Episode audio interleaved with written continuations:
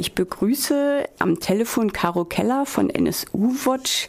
Diese Woche starten ja die Plädoyers im NSU-Prozess in München.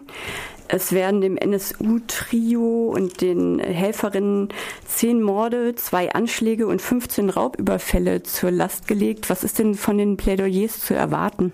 Ja, wir erwarten, dass die in dieser Woche anfangen, aber sicher sagen können wir es noch nicht, weil heute noch entschieden wird, ob die Plädoyers mitgeschnitten werden sollen. Und stark mit den Plädoyers wird ja die Bundesanwaltschaft und da denken wir, dass sie ja die These vom Trio vom relativ isolierten Trio betonen werden und äh, nochmal nachweisen werden, dass die Teile der Anklageschrift oder weite Teile der Anklageschrift bewiesen werden. Und dann danach, wir denken, nach der Sommerpause ist dann äh, die NebenklägerInnen dran oder Nebenklagevertreterin mit ihren Plädoyers und da wird sicherlich nochmal die Netzwerkstruktur des NSU in Vordergrund gestellt, die äh, Rolle der Behörden, also alles, was die Bundesanwaltschaft nicht betonen wird, wird da sicherlich eine Rolle spielen. Und danach kommen die VerteidigerInnen und die werden dann sicherlich ihre Mandanten und Mandantinnen entsprechend nochmal verteidigen. Ist deiner Meinung nach die Rolle des Verfassungsschutzes genug beleuchtet worden in dem Prozess? Nein, die ist in dem Prozess bei weitem nicht genug beleuchtet worden. Wir gehen von mindestens 40 V-Leuten im direkten Umfeld des NSU aus. Die haben unterschiedlich stark diese Informationen weitergegeben an ihre V-Mann-Führer. Und da ist dann die Frage, was ist mit den Informationen geschehen? Wir wissen beispielsweise, dass ja Informationen, dass die drei sich Waffen beschaffen wollen, an den Verfassungsschutz weitergegeben wurden. Und es wurden auch zahlreiche Beweisanträge durch NebenklagevertreterInnen gestellt Geld in diese Richtung, V-Leute zu vernehmen, V-Mann-Führer zu vernehmen. Teile wurden stattgegeben, aber weite Teile davon wurden ja abgelehnt und das heißt, diese Rolle ist auf jeden Fall nicht weit genug äh, beleuchtet worden im Prozess. Das ist aber auch eine Aufgabe, die die Untersuchungsausschüsse der Parlamente haben. Ja, die beobachtet ihr ja auch, habe ich auf eurer Webseite gesehen. Exakt. Wir haben für jeden Ausschuss oder für fast alle Ausschüsse haben wir auch äh, BeobachterInnen vor Ort, die dort mitschreiben, die dann ähm, Zusammenfassungen veröffentlichen oder Protokolle veröffentlichen, je nachdem. Und da kann das auf jeden Fall nochmal nachvollzogen werden. Also wir haben Landesprojekte beispielsweise in Nordrhein-Westfalen, in Hessen, für den Bundestag, in Sachsen und so weiter. Jetzt gibt es ja bei den Opferfamilien äh, jetzt eigentlich schon Enttäuschung über die mangelnde Aufklärung. Wie kann es denn weitergehen? Ja, weitergehen kann es dann damit, wenn der Prozess vorbei ist, zum einen eben mit den Untersuchungsausschüssen und dass dort entsprechende Arbeit geleistet wird, aber eben auch äh, zivilgesellschaftliche Akteure wie Journalisten, Journalistinnen, die weiter recherchieren können und zivilgesellschaftliche Gruppen, die auch recherchieren können, die aber auch Druck aufbauen können durch Demonstrationen, durch entsprechende Kampagnen und so weiter, dass da mehr äh, rauskommen soll. Und gleichzeitig, das gibt es ja auch jetzt schon, haben einige Angehörige ja die Länder Thüringen, Bayern und den Bund, also ganz Deutschland, wegen dem Verlauf der Ermittlungen verklagt. Also da kann es auch noch weitere Verfahren geben. Also mit dem Prozess ist der Komplex auf jeden Fall nicht abgeschlossen.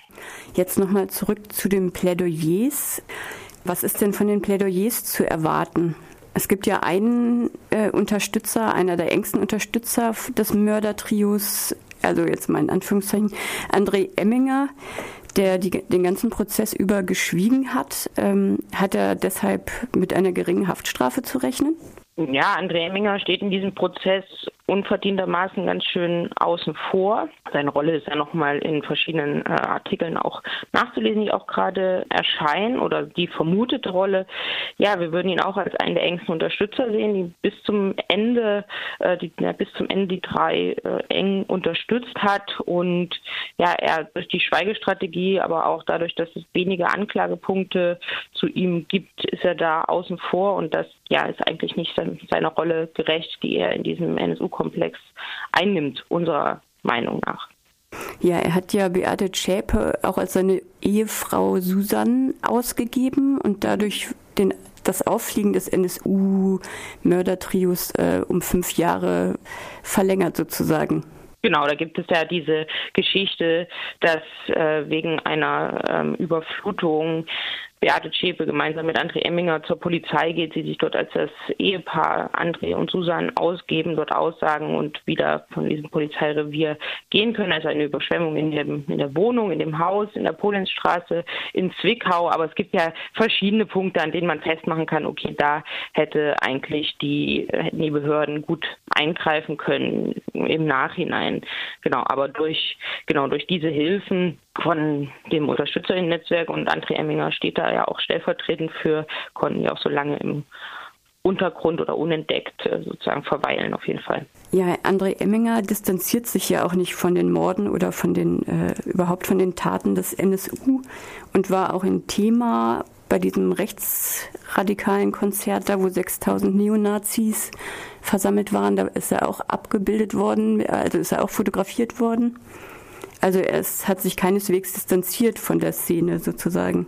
André Emminger tritt als aktiver Neonazi auf. Der war, wie gesagt, ein Thema bei dem großen Neonazi-Konzert. Der war aber auch bei ähm, Demonstrationen äh, unsere ProzessbeobachterInnen vor Ort sehen auch, dass er sich in München an vorm Gericht mit bekannten Neonazis trifft, dass die auch dort auf der Empore erscheinen und äh, so weiter. Also der ist überhaupt nicht distanziert, der ist, der ist aktiver Neonazi, das kann man so sagen und so an diesen Bildern nachweisen. Kannst du auch kurz was zu den anderen Angeklagten sagen? Ja, angeklagt eben Beate Zschäpe wegen Mord und Mitglied einer terroristischen Vereinigung. Dann Ralf Wohleben, der sitzt dort vor Gericht, weil er die Waffe, die Mordwaffe Cesca mit besorgt haben soll. Genauso Carsten Schulze, auch ihm wird eben die Übergabe und das Besorgen dieser Mordwaffe vorgeworfen. Und Holger Gerlach, der die drei mit Dokumenten versorgte und dann immer wieder auch die drei getroffen hat und Dokumente abgeglichen hat, dass das alles noch stimmt, seine Geschichte denen nochmal erzählt hat, seinen Lebensstand, damit die eben eine Person von denen eben als Holger Gerlach durchgehen kann. Das sind die Angeklagten.